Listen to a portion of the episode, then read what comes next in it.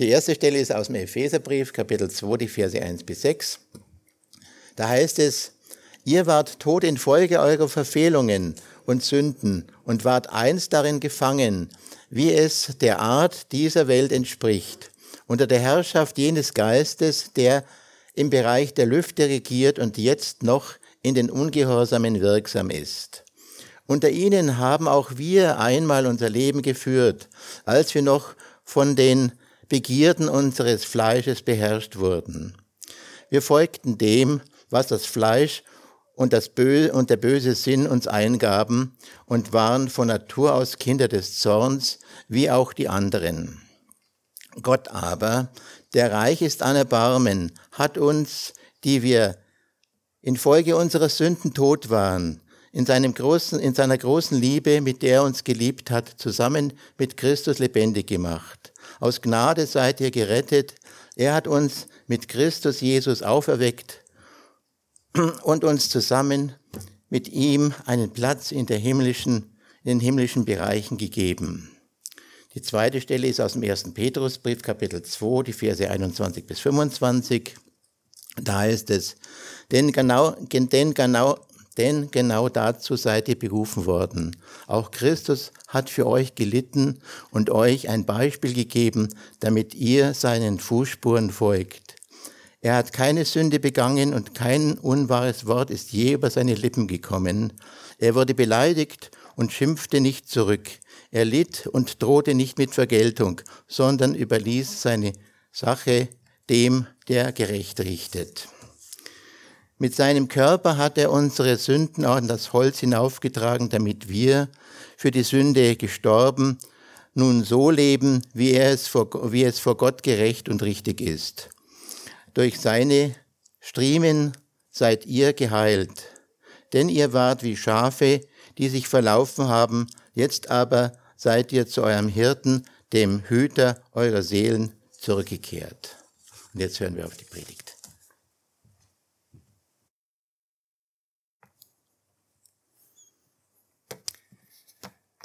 Der eine oder andere denkt sich, gerade beim Familiengottesdienst erzählt er so eine krasse Geschichte. Aber wenn wir ehrlich sind, das Thema Familie ist wirklich ein brenzliges momentan. Es herrscht viel Verwirrung in der Gesellschaft und es ist ein ernstes Thema. Und deswegen habe ich diesen Text ausgesucht. Und wer mich kennt, weiß auch, dass ich mir die unmöglichsten Texte aussuche, um zu versuchen, diese besser zu verstehen und euch auch äh, da mit reinzunehmen. Ich lese nochmal die Geschichte aus der Bibel 2. Könige 2, die Verse 23 bis 25. Und Elisa ging hinauf nach Bethel. Und als er den Weg hinanging, kamen kleine Knaben zur Stadt heraus und verspotteten ihn und sprachen zu ihm, Kahlkopf, komm herauf, Kahlkopf, komm herauf. Und er wandte sich um, und als er sie sah, verfluchte er sie im Namen des Herrn. Da kamen zwei Bären aus dem Wald und zerrissen 42 von den Kindern. Von da ging er auf den Karmel und kehrte von da nach Samaria zurück.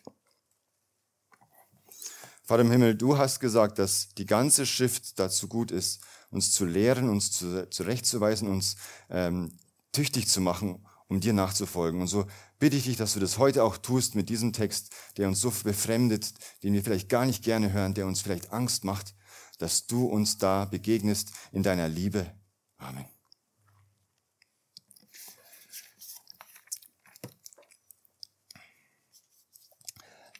Um diese Situation besser zu verstehen, möchten wir uns, möchten wir uns drei Sachen anschauen. Zum einen, was das für ein Ort war. Wir haben ja schon gehört, das war Bethel.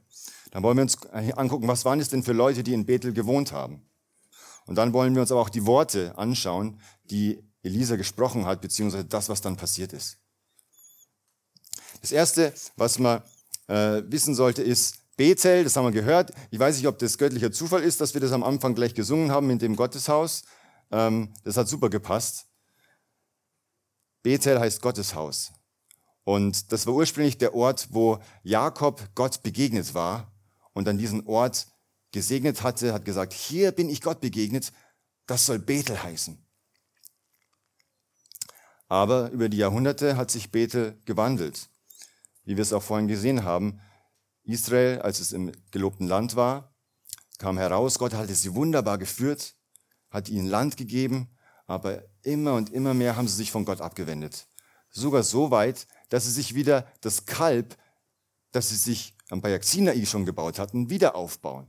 Und es war nämlich so, ein, ein, König, der König Jerobiam, der war ein schlauer Kerl, der hat sich gedacht, ich mache gleich zwei von den Kälbern, eins im Norden und eins im Süden, dann müssen wir nicht so viel rumreisen.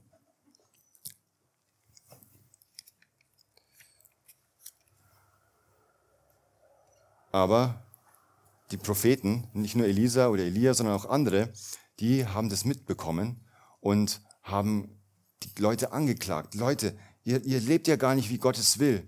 Und es gibt zwei Propheten, den Propheten Amos und äh, den Propheten Hosea. Na?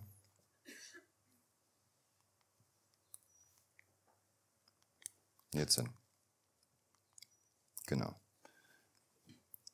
Das möchte ich mal kurz vorlesen. Hosea sagt, die Einwohner von Samaria suchen Schutz beim Kalb von Bet Aven. Er sagt, das ist nicht mehr das Haus Gottes, sondern das, das Haus des Übels. So hat er das umgetauft. Und Amos erklärt ein bisschen, was da los ist. Hört dies Wort, ihr fetten Kühe auf dem Berge Samarias, die ihr den Geringen Gewalt antut und schindet die Armen und sprecht zu euren Herren, bringt her, lasst uns saufen. Das erklärt ein bisschen, was das für ein Ort war. Wir haben am, am Anfang dieses Lied gesungen, dass in Gottes Haus, da ist Platz für Jung und Alt, für Arm und Reich. In Bethel, da war kein Platz mehr für die Witwen und für die Waisen. Die wurden ausgeraubt. Es, hieß, es äh, herrschte Gewalt. Und die Reichen lassen sich's gut gehen.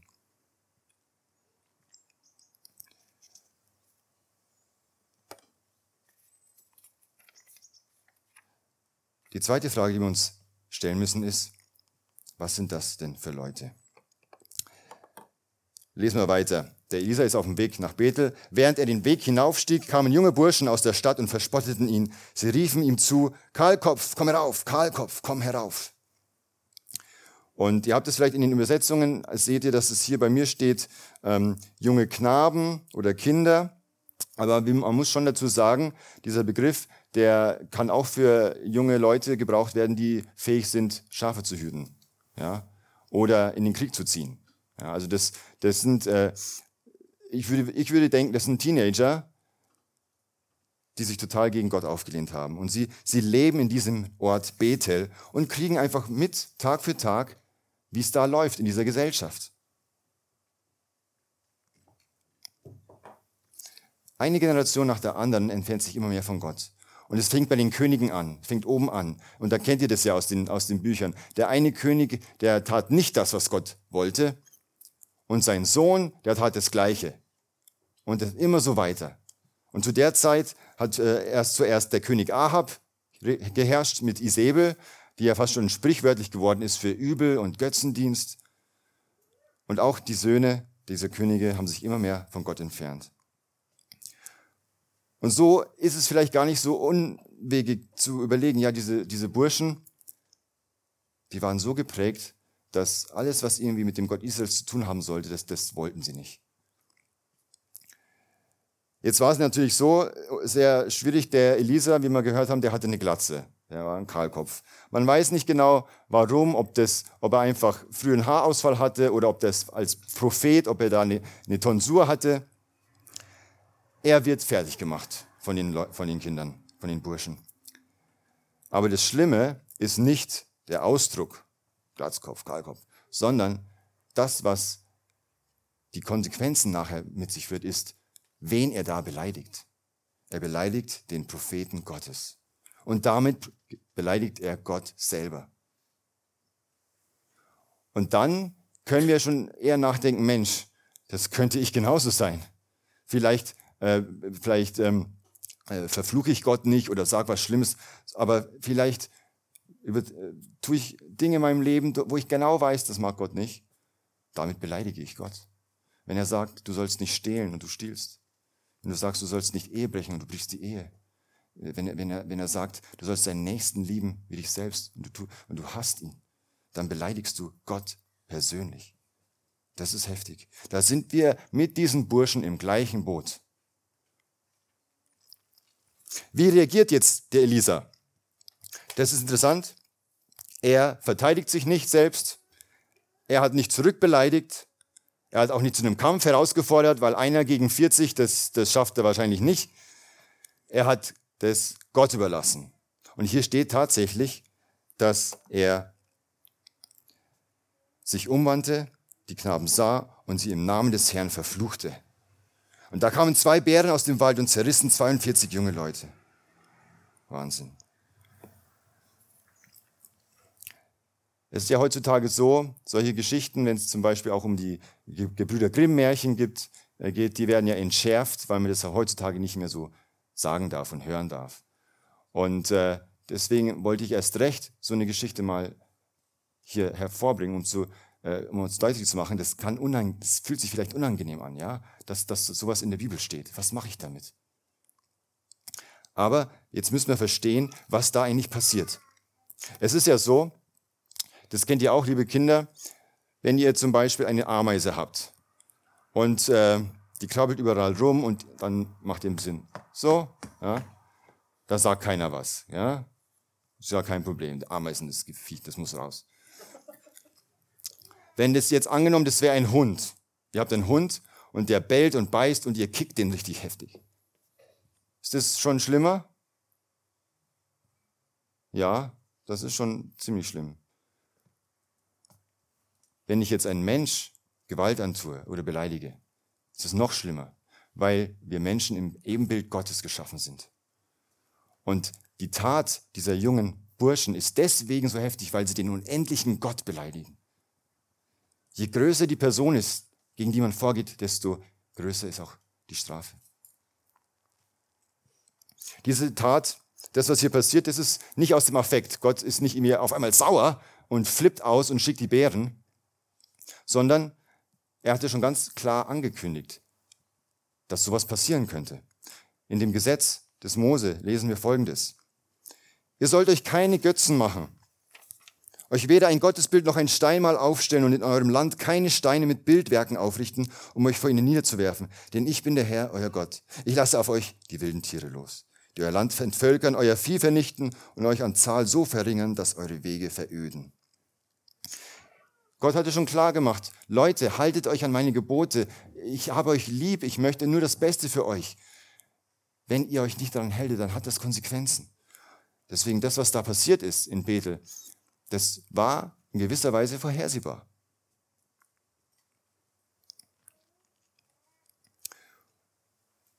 Israel und Gott, die lebten in einer Bundesbeziehung. Da gab es klare Abmachungen, Fluch und Segen. Und wenn dann Elisa das Volk verflucht, dann sagt er damit, die Sanktionen dieses Bundes, die werden jetzt auf euch kommen. Es ist also kein äh, Gott ist also kein wütend, aus dem Affekt wütender, äh, böser Gott, der sich nicht mehr auf einmal halten kann, sondern er, hat, er, er ist geduldig. Er ist ganz geduldig und er sagt aber ganz klar, was er von uns möchte und wie wir leben sollen. Und was passiert, wenn wir das nicht tun? Darum hat er diese, ich nenne sie mal diese Bundesbären geschickt. Um das Böse auszurotten, das sich in Israel über Generationen herangezüchtet hat. Okay, wir fühlen uns vielleicht alle ganz unwohl. Ja, das darf auch mal sein. Was um alles in der Welt bedeutet das heute für uns? Der Elisa, er geht weiter. Von dort ging er zum Berg Karmel und kehrte danach Samaria zurück. Elisa geht seinem Dienst weiter. Erst geht er nach Karmel, das ist ein Berg, da hat er gewohnt und da kamen die Leute hin, wenn die irgendwie Hilfe brauchen. Aber er blieb nicht nur auf dem Berg, sondern der ging auch in Samaria, in, in dieses Land hinein, das Gott so hasste. Und das Volk Gottes war schon immer in dieser Situation, dass es in einem Land wohnt, wo Menschen Gott hassen. Wo Leute nichts von Gott wissen wollen. Aber das habe ich vorher nicht äh, vorher gelesen, aber es steht nämlich dann auch in dieser Episode vorher drin, dass in Bethel sogenannte Prophetenschüler wohnten. In Bethel waren diese Schüler. Sie waren dort, wo die Leute dieses Kalb anbeten, gab es trotzdem noch Prophetenschüler, die den wahren Gott angebetet haben. Und in dieser Situation in, befinden wir uns in gewisser Weise auch. Und was ich erstmal deutlich machen will, ist, dass das, was da passiert in der Geschichte, das hat, das hat ja schon Jahrhunderte vorher angefangen. Das ist, äh, das ist, hat sich entwickelt, das ist eine reine Konsequenz aus dem, was da passiert. Aber in, der, in dem Fall in schrecklicher Weise. Jetzt ist es ja so, wir haben jetzt eine kleine Geschichte gehört. Und ich finde es immer ganz gut, dass, wichtig, dass wir das in den Gesamtkontext der Bibel stellen. Und ähm, da, sind mir, da sind mir ein paar Sachen aufgefallen, die, mit, die ich mit euch teilen wollte. Und zwar ähm, haben wir es ja so, wir haben den Elia und den Elisa, den, den Lehrer und den, den Schüler.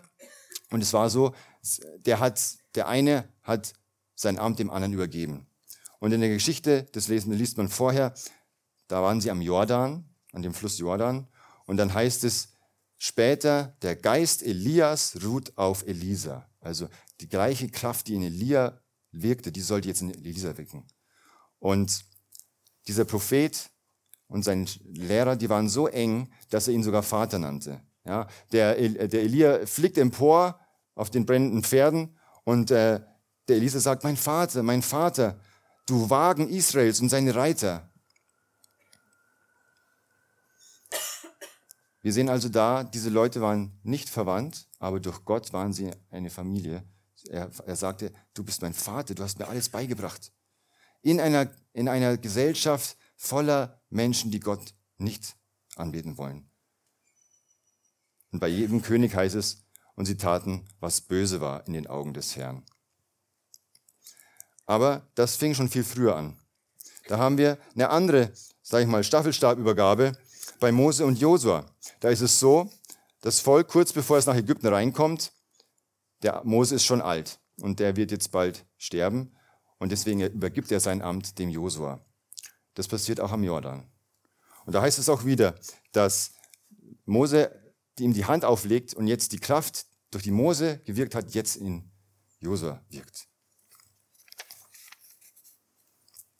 Und in dem Gesetz, was Mose bekommen hat von Gott, da, war folgend, da stand folgendes. Versammle das Volk die Männer, Frauen und Kinder und den Fremdling, der in deinen Städten lebt, damit sie es hören und lernen und den Herrn, euren Gott, fürchten und alle Worte dieses Gesetzes halten und tun. Und dass ihre Kinder, die es nicht kennen, es auch hören und lernen, den Herrn, euren Gott, zu fürchten alle Tage, die ihr in dem Land lebt, in das ihr zieht und über den Jordan, um es einzunehmen.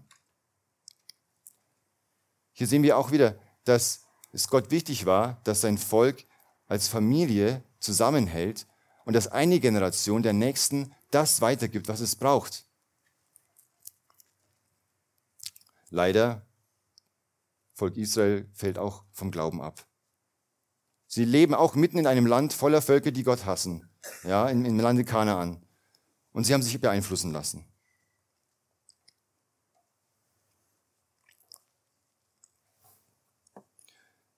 Jetzt springen wir noch ein bisschen weiter vor am Ende des Alten Testaments, des, des Buch Malachi, letzte Verse, da lesen wir Folgendes über den Geist Elias. Im Geist und in der Kraft des Propheten Elia wird er dem Herrn als Bote vorausgehen. Er wird die Herzen der Väter zu ihren Kindern umkehren lassen und Ungehorsame zur Gesinnung von Gerechten zurückführen, um so das Volk vor das Kommen des Herrn bereit zu machen. Und wer ist damit gemeint? Johannes der Täufer. Er wird als dieser der den Geist Elias hat, bezeichnet. Und so lesen wir auch, dass eines Tages Jesus und Johannes sich treffen am Jordan. Und dann ist da dieser Johannes, der prangert auch die Familienordnung dieser Gesellschaft an. Er sagt, Leute, ihr seid so selbstgerecht, ihr meint, ihr seid aus der Familie Gottes, aber ihr, euer Lebensstil, der, der zeigt gar nichts davon. Und dann beleidigt er die Pharisäer, ihr Schlangenbrut. Gott könnte sich aus diesen Steinen ein Volk machen. Und Johannes muss später ja auch sterben, weil er sich aufgeregt hat, weil er Herodes ähm, gesagt hat, dass, dass, du deinen Bruder umbringst, um die Frau zu heiraten. Das, das geht nicht. Also mitten in, wieder in einer Gesellschaft, die, die familiär total zerrüttet ist und nichts von Gott wissen will, da kommt dann wieder eine Einsetzung der Kraft Gottes. Da sagt Gott, der Vater zum Sohn, du bist mein Sohn, an dem ich wohlgefallen habe. Und von Jesus heißt es, Er wird, mit, er wird euch mit dem Heiligen Geist und mit Feuer taufen. Jesus Christus kommt mit dem Heiligen Geist, um uns zu retten, aber auch um uns zu richten. Er kommt mit Feuer. Aber die gute Nachricht ist, dass jedem von uns Vergebung möglich ist. Dass er sagt, du musst nicht in deinen Sünden bleiben, du musst nicht in der Irre wandern, du musst nicht alleine durchs Leben gehen, du kannst mich haben. Bitte. Und dann dürfen wir unsere Sünden bekennen und dann wirklich zu Kindern werden, die Gott gefallen. Nicht mehr Kinder des Zorns, sondern Kinder des Lichts. Eines Tages wird Jesus wiederkommen. Und er hat gesagt, dort wird er richten die Lebenden und die Toten. Und da sind, könnten, würden wir uns eher wünschen, dass zwei Bären kommen, als der, als der allmächtige Gott. Wenn er kommen würde, wie würdest du vor ihm bestehen können? Was hat Jesus getan, als er am Kreuz war? Lesen wir Folgendes. Er hat keine Sünde begangen und in seinem Mund war keine Falschheit. Als er geschmäht wurde, schmähte er nicht. Als er litt, drohte er nicht, sondern überließ seine Sache dem gerechten Richter. Er hat unsere Sünden mit seinem eigenen Leib auf das Holz des Kreuzes getragen, damit wir tot sind für die Sünden und leben für die Gerechtigkeit. Durch seine Wunden seid ihr geheilt. Am Kreuz kann man sagen, findet eine Familienzusammenführung statt. Ganz bildhaft, als Jesus dort hängt, sieht er seine Mutter und er sieht Johannes, seinen Lieblingsjünger, und sagt, ihr seid jetzt Mutter und Sohn. Er bringt diese Familie zusammen. Aber nicht nur das, er bringt auch eine geistliche Familie zusammen. Alle die, die an ihn glauben, die Vergebung annehmen, damit der Zorn Gottes abgewendet werden kann. Jesus trifft nämlich genau der Zorn, der wir, den wir eigentlich verdient haben. Und bei Jesus war es so ähnlich wie bei Elia.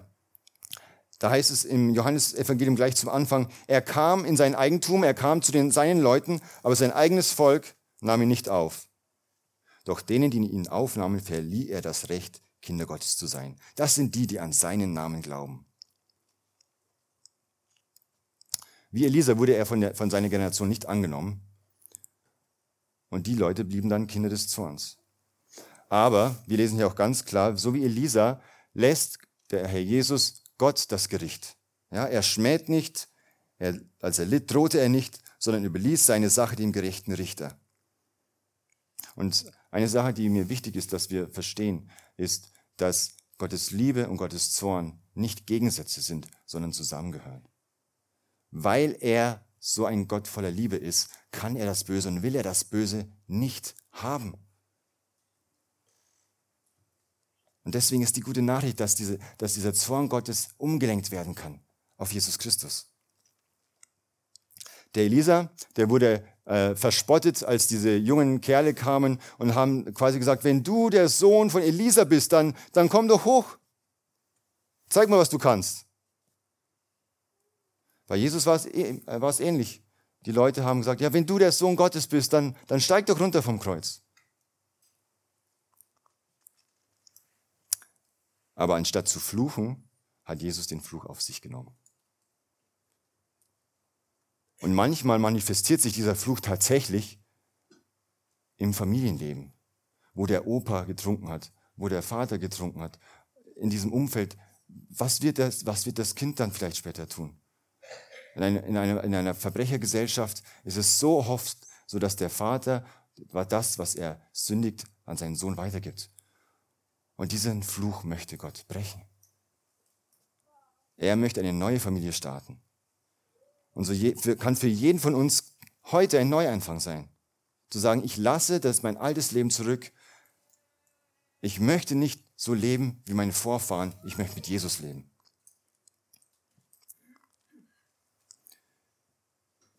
Wir sind eigentlich wie diese Bethelburschen. Ja, wir, wir leben ein Leben, das Gott beleidigt und hätten eigentlich viel mehr verdient als nur zwei Bären. Aber weil Gott gnädig ist, dürfen wir leben. Und wir leben aber heute auch im Land Kanaan, in Bethel. Ja? Leider herrscht eine große Verwirrung darüber, was, was Familie ist. Und dass die Familie, wie Gott sie will, das ist der Grundstein für eine Gesellschaft, dass sie funktioniert. Und wenn wir uns nicht nach Gottes Maßstäben für die Familie halten, dann braucht Gott keine Bären schicken oder sonst was, da richten wir uns selber zugrunde. Aber Gott möchte das nicht. Ihm liegt so viel daran, dass Familie gut funktioniert, damit sie ein Bild ist für die gute Nachricht. Und deswegen möchte ich einfach zum Schluss nochmal vorlesen, was der Apostel Paulus über die Familie schreibt im Epheserbrief, Kapitel 5.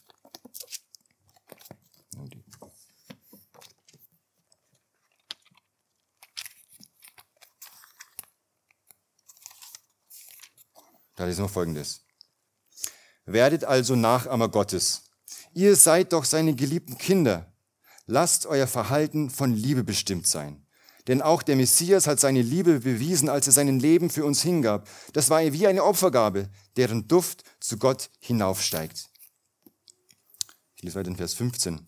Achtet also ganz genau darauf, wie ihr euer Leben führt. Nicht als Törichte, sondern als weise Menschen Nutzt die Gelegenheit, die Gott euch gibt, denn wir leben in einer bösen Zeit.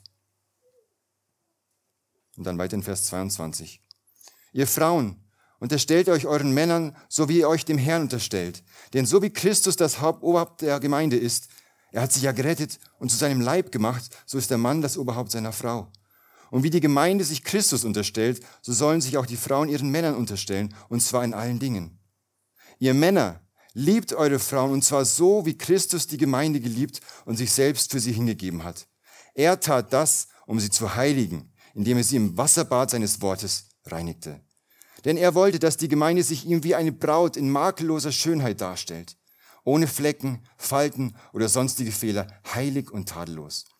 So sind auch die Männer verpflichtet, ihre Frauen zu lieben wie ihren eigenen Körper. Wer seine Frau liebt, liebt sich selbst. Niemand hasst doch seinen Körper, sondern er nährt und pflegt ihn. So macht es auch Christus mit der Gemeinde. Denn wir sind ja die Glieder seines Leibes.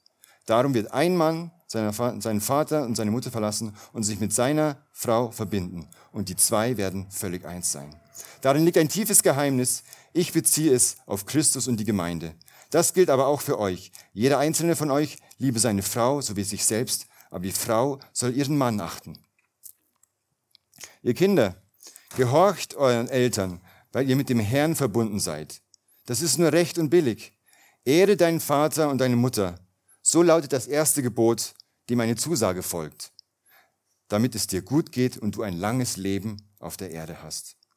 Und ihr Väter, reizt eure Kinder nicht, macht sie nicht zornig, sondern erzieht sie nach den Maßstäben und Ermahnungen des Herrn. Amen. Ich bete noch.